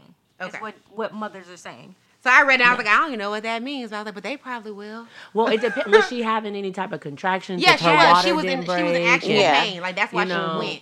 She said she timed the contractions, and everything she had read and everything she's been told her that at a certain point, with a certain amount of time apart, to go to the hospital. Right, and so that's what she did. She did what everyone told her to do. And then when she got there, they said, oh, no, girl, you could go home and come back later because you're more comfortable at your house. And then 4 hours later, her husband was on the phone with 911 delivering her baby in a bathtub. Child. Her first kid in a bathtub. Child. Do you know how wrong that could have gone? And that she said the only reason she's just not absolutely livid is because her son is healthy and okay. But so many things could have gone wrong with no one. Because, I mean, it's one thing to have a home birth with a trained midwife and preparations. But she literally just had a baby in a bathtub. Mm-hmm. After being turned away from a hospital. No, let's add that because that's another important factor. She went for help, and help told her, leave. Go home. You'll be good. You're good. Man. And this happens so often. That's what I was about to say. This is some of a larger problem that we just have in America. Serena Williams was talking about it because she almost died because they were not properly caring for her. And it happens quite a bit. She had pulmonary embolism. That was hers. Mm-hmm. Yeah, that was hers. And she said she knew she needed a CT scan and a heparin drip, and they ignored her. They ignored her, yeah. And gave her an ultrasound that she didn't need. Mm-hmm. Yeah. Yeah. But when she started losing the blood. Go ahead. When I went recently in February, when that whole incident happened, when I first got to the hospital, I had to sit like for hours. And they, when I went to the back, they were like, "Oh, you're fine. You're just feeling a little pain. This isn't that. You'll be fine." She was like, "You've had two healthy babies, so there's nothing to worry about." She was like, "But just in case, I'll let you get an ultrasound just to see, you know." So I had to wait a couple more hours. That's and then crazy. I went to get the ultrasound, and she was like, "Oh my God," you know, and she started telling me that it was ectopic and that I could rupture. So they had to hurry up and like do everything that they needed to do to get it out. It was just like, but just like, imagine. Are you kidding me? She was going to send me home. Right. If you didn't like, stay, I was like, I'm in pain. And that's like, what this I've never said. Experienced this before. Mm-hmm. What does the article say? That black women are three to four times more likely than white mothers. Black mothers die at a rate of 3 to 4 times more than white mothers, which comes out to about 44 deaths for every 100,000 live births, in comparison to 13 deaths for every 100,000 live births in white people, mm-hmm. and 14 deaths for every 100,000 live births in other races. Yeah. We're at 44. 44%. And you know Horrible. What? I also read in there, too, that 44% that happens with black mothers, 60% of those deaths could have been avoided. Yeah, that's what it says. Mm-hmm. Leanne said, "Had I known to really advocate for myself, I would." We're gonna start all this over.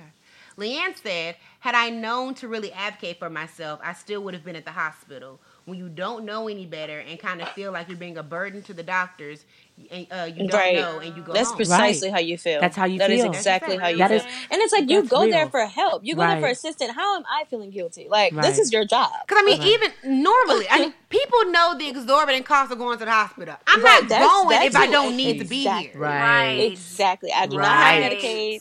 This costs a lot. Like, I'm here because I need to be here. Something is wrong. Right. And you need to figure out what it is. And your lack of being able to figure out what it is doesn't mean that nothing's wrong with me. Might mean you need a better doctor. You just don't know what you're doing. But you not knowing doesn't mean that I'm lying. Doesn't mean I'm making it up. Doesn't mean I'm hypochondriac. None of that. Right. Absolutely. Now I wonder, right? This makes me think about how when we talk about mental health and how it's better to go to a black therapist because they would understand more. Oh, yeah. Is this a situation that maybe you need to look for a black OBGYN? I'm on the hunt. Although I do love my But when midwife, you go to the ER, you can't necessarily pick. Right. So, you know, I went to the ER. I was like, I already know the black lady doctor's going to deliver my children. Yeah. Well, I mean, whether my cousin knows or not. Oh, she can do it too. She's delivering my children. Yeah, girl. My midwife was white. And I love her. But she didn't deliver Mason. No, she didn't, because Mason was doing his own thing. Well, yeah. See, I feel like I'm in a good spot in life. And if I was, you know, just going ahead and have kids, too. I have a cousin who's a great OBGYN. And then I have other cousins who are midwives, because all of my aunt's children, for exception, I think like the first 2 or 3 were born in the hospital. After that, she birthed her own children. Mm-hmm. And so I have cousins who know that information. So I'm going to have my OBGYN over here and my cousin over here. They just going to have to see everything. Well, we know who your ancestors were, Avery. They was out here delivering all the babies. Delivering all the babies. Right. I think my great-grandmother was a midwife. Mm-hmm. Not Cheryl's, but Cheryl's is mama. Gotcha. No. Great. Cheryl's is mama. Yeah, my aunt, she was on it. So your family was bringing kids into the world, and Shelly was Shelly's family was seeing us out. we have a very mixed group. I know. I think I was probably Nat Turner's granddaughter.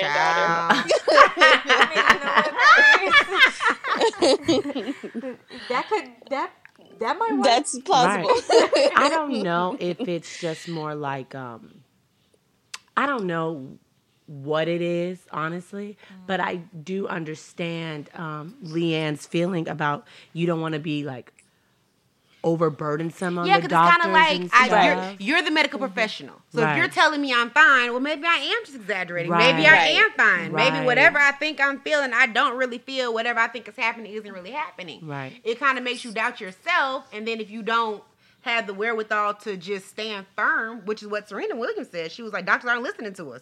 Just to be quite frank, we're dying. Absolutely. Because I'm pretty sure she was adamant about what she needed. And that's why she ended up getting what she wanted. But that's the exact opposite of what Leanne said. She said, I just didn't know any better, so I went home. Yeah. But see, I would probably be more like Serena because I wish a doctor would, well, you need to go home. You got me fucked up. Right. You about to figure out what's wrong with me because this is a pain that apparently I haven't felt before. Well, but see, but I could understand her because she was going to labor for her first baby. Mm-hmm. So it's going to be a whole bunch of shit you ain't never felt before. Right. And you know this. So I don't know where I am in the process. I don't know how this is supposed to go. I don't know anything about this, which is basically what she said when they told her to go come back when she was 5 centimeters dilated. She's like, I don't know anything about this. How is she going to know when she Right. So she doesn't know. So she doesn't know how it's supposed to go. But the person I am would have been like, how am I supposed to know? Y'all know. Ain't she pregnant? You already nervous. You on edge. You on 10. Right. Your baby's about to come. You feel like you're. Yeah, I can understand how they're like. Okay, well they tell me I'm fine. I mean, that was my mama. When mama was pregnant with me, she went to the hospital the day before I was born and told them that she was having contractions, whatever. And they told her that she wasn't ready. This exact same thing happened. Mm-hmm. She wasn't ready to go home. And she did. She went home. And then she was able to make it back to the hospital for me to be born at the hospital. But it was the same thing. Right. Yeah. She went because she was feeling it. I was her first one. Mm-hmm. She didn't know. And they told her to come back. But she came back. Mm-hmm. Well, look, I'm crazy. You think our parents, just as black girls, like, or our family, like, do you think they raised us to be like too strong? Because a lot of times, like, that's not that bad. You don't feel this way, or you're not hurting. You know what I'm saying? We were constantly. I know I've experienced it. We constantly told, suck it up. You're strong. You can do it. Yeah. You know, fight through it. Right. And it's like I can like. When I was having, when I went into labor for Max, they were like, you're 6 centimeters. Like, why are you talking to me? Like, how can you communicate your feelings? Like, you should be jumping to the ceiling. I'm like, well, I'm in pain, but I'm not supposed to be crying. I haven't had a baby, but I've had surgery, and they had me on like a morphine thing that I could like press myself. Mm-hmm. And I was sitting there, and I was just like, oh. And they were like, you don't want to press the button? I was like, I mean, I feel fine. Yeah. But I mean, I do that. I got my wisdom, I got my wisdom teeth taken out and was deaf eating pizza like that night. My threshold for pain is quite high. Teeth, I can't do it. No, not my threshold for pain is quite high. No. It always has been, but I'm not a fan of it. That's y'all three. Mm. I'm taking this medicine. Oh no! If I'm hurting, I'm taking it. But like, it takes me a while to even be like, oh, I'm hurting enough to want to take it. Yeah, exactly. Once I'm there, give it to me. I'm not averse to medication. I feel now, and this is coming from a person that wants to have like water bursts and stuff. But oh no, see me, I'm signed up for the epidural when I find out I'm pregnant. I feel a little piece of something. Give me my meds. You need to fix this. You need to, like, if anything is out of whack, I'm calling my doctor. I feel like, well, I probably talk to the nurse more than I talk to my doctor. But my OBGYN is pretty cool, though. But that's what I wanted to ask y'all, too. Just like I asked about the question about black or white, do you think it's a situation of man or female? For what? For an OBGYN and somebody being able to understand your pain, like, a woman OBGYN or a man OBGYN? No, I wouldn't think so. I don't think no. I had a I just like it's too widespread. A white male doctor. That's crazy, huh? Mm-hmm. No. He but I didn't know anybody in Baton Rouge, and my friend was going to him, and she was like, I love him, and I picked him, and I mean, he was great, but he didn't deliver my baby. He wasn't in town. Whole delivery experience was I just definitely wish I had a different delivery experience. I felt rushed. Well, I felt rushed. You kind of were, because Mason came in guns blazing. I know, and I wasn't even supposed to be there. You didn't have many options. Right. It was just kind of, he's on his way, we got to do something right now. I guess my, I don't know, what I don't like about my birth is the fact that when I show up to the hospital, granted, I wasn't supposed to be in the state of Mississippi at all, probably. You were way away from where you were supposed to be. I probably wasn't supposed to be there. But look, I'm here now, and we just need to make the best. And I felt like the whole time I was there, my concerns were just not being, I guess, heard. you know, like when they upped my Pitocin, she was like, oh, your contractions aren't coming fast enough. Boo, boo, boo, boo. Boo, boo, boo, boo. Boo, bitch, boo, boo. What? Boo, boo, boo. Because they were trying to get me dilated because my water had broke. My water had broke, but I was like 2 centimeters dilated. I wasn't having any contractions or nothing like that. But I'm over here like, I want to enjoy this time, you know. My midwife has coached me through this. Like, you know, like I'm supposed to remain calm. I'm supposed to be breathing. I'm calm. I'm relaxed. I'm texting my midwife. I'm texting her secretary. I'm like, y'all, I'm here.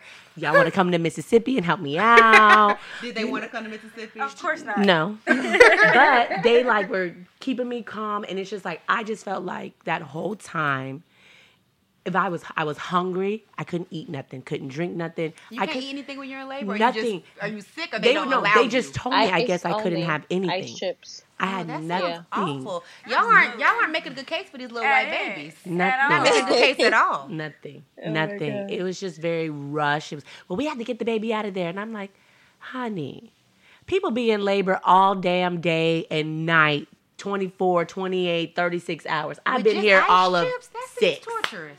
You know, so it was just a very different experience that I think, I don't know. I just feel like I would have had a different vibe had I been at my hospital. Right. Because I remember when you were going around visiting hospitals. Yeah, no, you were very involved. Trying to figure out where you were going to have you doing your entire first-time mom thing. Yeah, I was. I wanted to be comfortable. I wanted to be relaxed, not, okay, we need you to push now. Open up. Spreading my legs and open up. Let me check you. Oh no, increase your Pitocin. And I'm like, chill, bro. My child will come in due time, you know. Plus, I was stalling. I was trying to give my parents time to drive from Florida. Give Jazz and Jason time to drive from Houston. You know, I had that. Everybody was converging from Mississippi. The whole crew was coming to Mississippi. You know, so I don't know, but I think going back to our topic with the maternal mortality rates and things and the disparity between black women and not even just white women, just you know, other races. Just everyone else. It's disheartening. Everybody. It's disheartening. It really makes me feel like, okay, what's really going on? Are my concerns not genuine? Does my livelihood not matter? Does my life not matter? You know, like, y'all don't care. Right. I mean, because having a baby is that's stress on your body. Mm-hmm. You know, and people don't come out on the other end a lot sometimes. I mean, there was one point, my mom calls me Miracle Baby because she had thyroid issues when she was pregnant with me. And it got to a point where they was like, well, you need to get, you know, whatever issues you have with your thyroid out. Meanwhile, she couldn't go into that surgery while she was pregnant.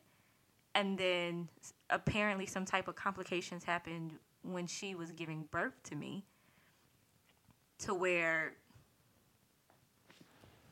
we didn't know what was going to happen at the end of this labor or at the end of this birth. And it's crazy to think about it because it is, you know, my story, but knowing that, you know, my mom and myself made out great. There are some people that don't make it out. Either one or the other don't make it, or both don't make it. Mm-hmm. Or they don't make it very long. Right, very long. What happened in this other case of Miss Shalon Irvin. So Shalon delivered her baby, and then 3 weeks later, she died from hypertension issues. Dang. I don't know what needs to be done to better protect, aside from us having the wherewithal and understanding to advocate for ourselves on our own behalf when we're in these situations when the doctor is telling us stuff that we just know is some bull. Mm-hmm. Other than that, I don't know what needs to be done to combat what's going on. It's just, I don't know what you need to do. Yeah, I don't know either. I don't know. But black women are dying, y'all. Seriously. And it's not, just, I mean, I guess, if we're talking about people like Serena Williams, Miss Leanne, you know, I know Beyonce had her problems after she had the twins too. You know, just even my friends that I know who have had children who've had problems. To me, I feel like it's not necessarily maybe like a socioeconomic thing. You know what I mean? Like that probably could play a part. Because when I was reading different articles, they were saying, you know, it could be, you know, race, racial bias and stereotypes. But then they also brought in like other factors, you know, like maybe like lack of access or other things. But it's the fact that we as Black women as a whole, from the Beyoncés and the Serena Williams down to the regular old me's. Because I mean, white people love to tell you whenever we're talking about privilege how all of them ain't rich. Right. We know this. Right. They're all not rich. There are some financially disadvantaged white people as well. Right. And yet, y'all's rate is 13 people per 100,000 births. Right. So it's not just a money thing. It's clearly a race thing. So what the hell are y'all going to do about it? Or something. It's something. It might be a, you know, combination of things, but something got to change because that drastic disparity in numbers. And then it being the Beyoncés and the Serena Williams and then everybody else as well. Y'all, it doesn't matter who it is. Right. Y'all don't care. If they Black and they're telling you it's a problem or something's wrong or they're telling you they need some care and you, for whatever reason, don't believe they do, you just ignore them. I guess I just don't understand, like, if I was a doctor, for me, it wouldn't matter race or not. Like, if you coming in here and you telling me that you hurting, let's figure out why. Right. I'm not going to turn you away and tell you that whatever you feeling is crazy in your head and you can go home. No, that's real. That's real. Like, but I also think, okay, so let's flip the script, doctor's perspective and nurse perspective. I'm sure as a doctor or a nurse, you run into those. Who are those people? Like, we like self-diagnose. Yeah, and we like self-diagnose ourselves. Oh, that's everybody on Google now. You know, that's me. Yeah, like, I have self-diagnosed myself with so many different things. Oh, girl, I done had cancer 6 times. I got all this. Right. So I do understand. You know, just like in the legal profession, when we have our clients, well, I was reading, or my friend said in their case. Well, I Googled my issue. Well, girl, what did Google and your law degree tell you? So I understand that their profession, I'm sure, comes with, like, having to filter out those people who just, oh, I have this, and I have this, and I have this.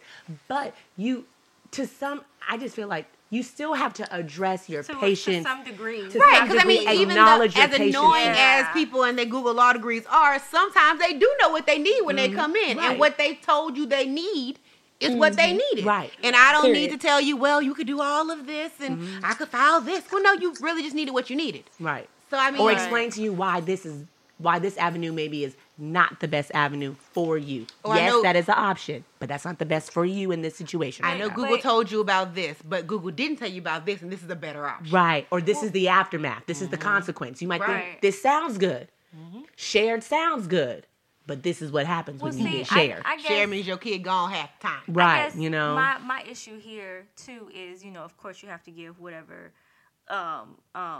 understanding to your clients. But I feel in this situation, you're dealing with 2 lives. Right, that's true. So to me, even if you're trying to filter some other shit out, I guess I'm the type of person that I don't want that on my soul to know that I didn't try my best to save your life or your child's life. Right, like the doctors, you have like that heightened pressure, that heightened level of, what is that? I don't want to say liability. But responsibility. Like, right. So, I mean... And in this situation, I just don't see what admitting her 4 hours before she actually had the baby. How was that going to hurt y'all in all these good empty hospital rooms? Money, because they probably look. Let me tell you, the first question that they ask you, do you have health insurance? Mm-hmm. You know what I'm saying? So it's. They probably looked at her. She might not have health insurance. She might blah, blah, blah. We don't know her situation. And if you don't, they quick to turn the door on you. Like, that's what it is. Let me ask you this question, because I had this conversation with 2 of my coworkers who both have children. One, her daughter is 6 months, and the other, her son, is like 1.5. And what they said was when they went to the hospital... When they were ready for labor and everything, and they went through, you know, their health insurance and everything, they were asked to put down money, too. Is that true? Oh, I wasn't. Okay. I wasn't asked to put down money. Were you asked to put down money, Paris? No. Maybe it's a different type of health insurance. First thing they asked me was, do you have health insurance? That was the very first thing they asked me. It wasn't a lot, but like I think they have two different types of health insurance. Because put down money where? At the hospital? At the hospital, like in labor, sitting there doing their paperwork. Oh, was like, oh, no. You got some money. They didn't do that. Now, it wasn't necessarily a lot, but it was like something. Yeah. That's happened to me when I had Deuce. And with Deuce, I was on Medicaid. So, but the payment was for like a circumcision or something. Well, yeah, so they had to pay They don't pay for that. They had to pay for, I think, it wasn't necessarily the labor. It was like what you getting with it. Besides the labor. Yeah. They asked me for money while I was in the bed, like for extraneous things, like the circumcision and a few other things. Yeah. But, and maybe it's the health insurance, because in these situations, I think even though we all have the same company of health insurance, I think they had different plans, because one had to pay more than the other did. Yeah. Okay. So, yeah, that's not unheard of, like though. I've definitely been in that situation. I'm sitting here like, so you telling me you was in the bed with contractions, got some drugs going, and they asking you to sign papers? Yep. Oh, okay. How do we fix the situation? Don't kill me, people who hate circumcision on boys. Don't kill me. Oh. But girl, I did it. Okay. You did what you want to do. Right. Yeah. How do we fix the problem? I have no idea. The only thing I can think of is probably, I don't know, actually. Yeah, more black doctors. I mean, black doctors, but I mean, when you guys were telling me about the emergency room situation, you can't always picture your doctor. Oh, yeah. Right. That's true. That is true. And so, but if we just have more of them across the board, there will be more. But our chances are better. Our chances. Yeah, there will be more of them to be in emergency rooms in general. Right. So, yeah, because they all more black doctors and nurses and more black medical professionals. Right. Cover all the bases. Because the doctor don't even come in until you pushing or they say, okay, you got to get a C-section. You don't see the doctor at all. Yeah. It's a nurse coming to check you the whole time. The nurse basically gets you through the whole process. And the doctor literally just comes in to push. Literally. Okay, we're ready to push. That's the doctor. And no, not even that. Not even that. Because the nurse still will tell you to push to the very end. And then the baby, when the baby's head comes out, so they were Leo in the bathtub. Leo catch. That's it. The catch. That's it. The catch. And I mean, I know it doesn't take a rocket scientist to do that, because Tiana Taylor and Iman Shumpert, they delivered their own baby. Yeah, they did. With a shoelace. Mm-hmm. Yeah. I mean, well, I guess the good part about this, now that her son was delivered safe and healthy, is the fact that she doesn't necessarily have that hospital bill to deal with. Yeah, that's true. She did go after he was born. Okay, the picture on the article is a picture of her in the hospital bed with the little baby. But she doesn't have to pay for a delivery or anything like that. Yeah, I feel like that's the most expensive part. That is a very expensive practice. So this is awful in general, but we are very happy that Leanne and baby Joaquim are doing well. Okay, babies. Wish y'all all the best. Yes. And sue the hell out of these people. Yes. Please. Mm-hmm. Get you some money out the deal. Make them pay your hospital bill. Sue them. Thank you. And I thank you. So that's it for our kitchen table topics. For our Black National Treasure, we actually have two this week. Mm-hmm. Our first Black National Treasure, y'all probably heard about Mr. Robert F. Smith. Mm-hmm. He was the billionaire that promised to pay off the student debt of the Morehouse graduates. I think that was in May. Mm-hmm. This year. Mm-hmm. Yeah. He got the bill for how much he's going to be paying. He's going to be paying $34 million. Mm-hmm, mm-hmm. That's how much the donation's for. That's a nice check to pick up.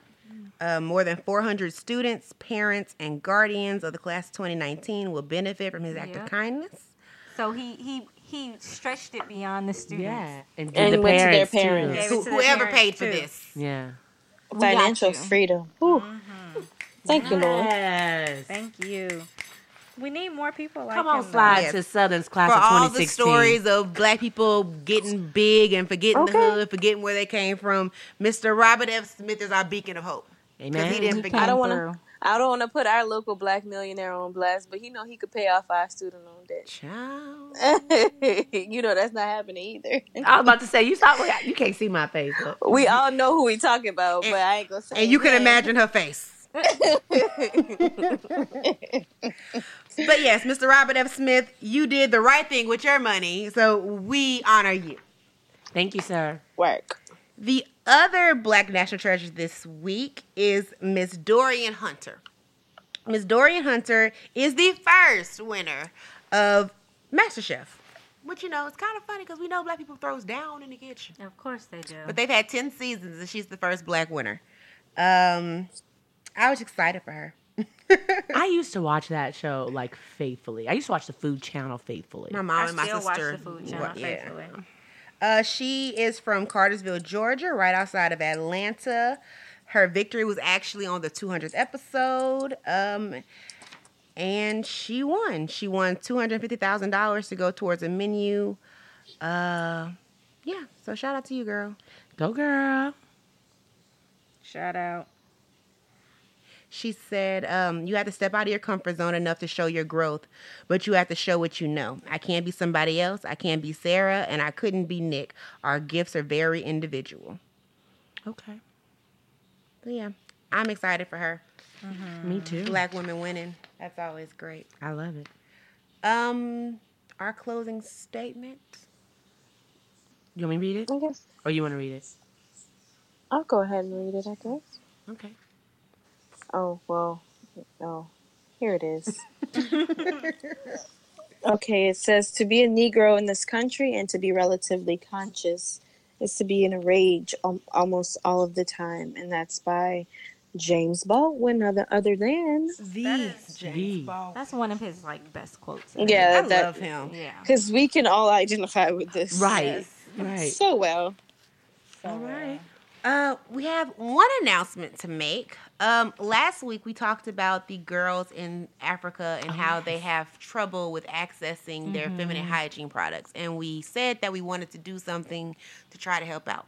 So we've decided to do a fundraiser in order to give to the Zana Africa Foundation.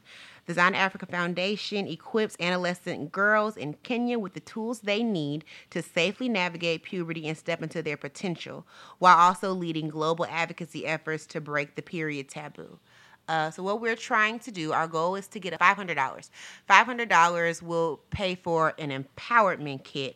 These empowerment kits help give 1,200 school-age girls sanitary napkins, underwear, and reproductive health education for an entire school year.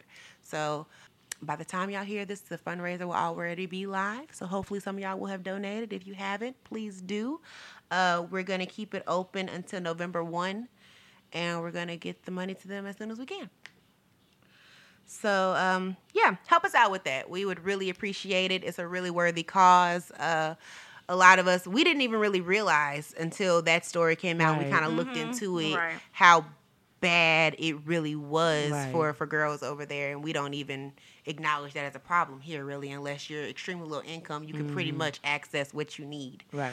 But since that is not the case, and we now know, it is now incumbent upon us to do something about it. So help us out with that. We appreciate young sisters across the border, help them out. Yes. We appreciate that. But that's it for us tonight. We finally got our first question. Yes. Y'all should send us more. Shout out to Abby. That was fun. We appreciate that. Send us more. Thank y'all for engaging with us on the Talk About It Thursday. That was a good question. Yeah, that was a really good question. Thank you. Continue to tell your friends, like, rate, subscribe. Share. Please share. Tell your people. And that's it. Right. If you're going to write to us, it's mayweapproachpodcast@gmail.com. I want to make sure y'all know so y'all don't have to say you didn't know. I didn't put the podcast on it. They will not get to us. Dang it. I will resend that. My mom always has questions, but I always end up answering her. My mom's questions just be about us. Like that. I didn't know that really happened to Shelly. Really? Like, that'd be her. Well, Who said this part? My, y'all know I get y'all's voice confused sometimes. Does she really? Now I think she's better, but in the beginning, she would get... Well, my mom and Tamara were saying the same thing. Yeah. They were like, I mean, I know your voice, but the rest of them, now, I think that's Avery. I feel like, well, maybe because we all talk to each other on a regular basis. I don't see. It probably just sounded like, Yeah, and I can tell our voices apart instantly. Mm-hmm. I don't get it, but, whatever. If that's how y'all feel, that's how y'all feel. But we love y'all. Thank y'all for listening. We'll be back next week. All right. Good night. Good night, ladies. Bye. Bye.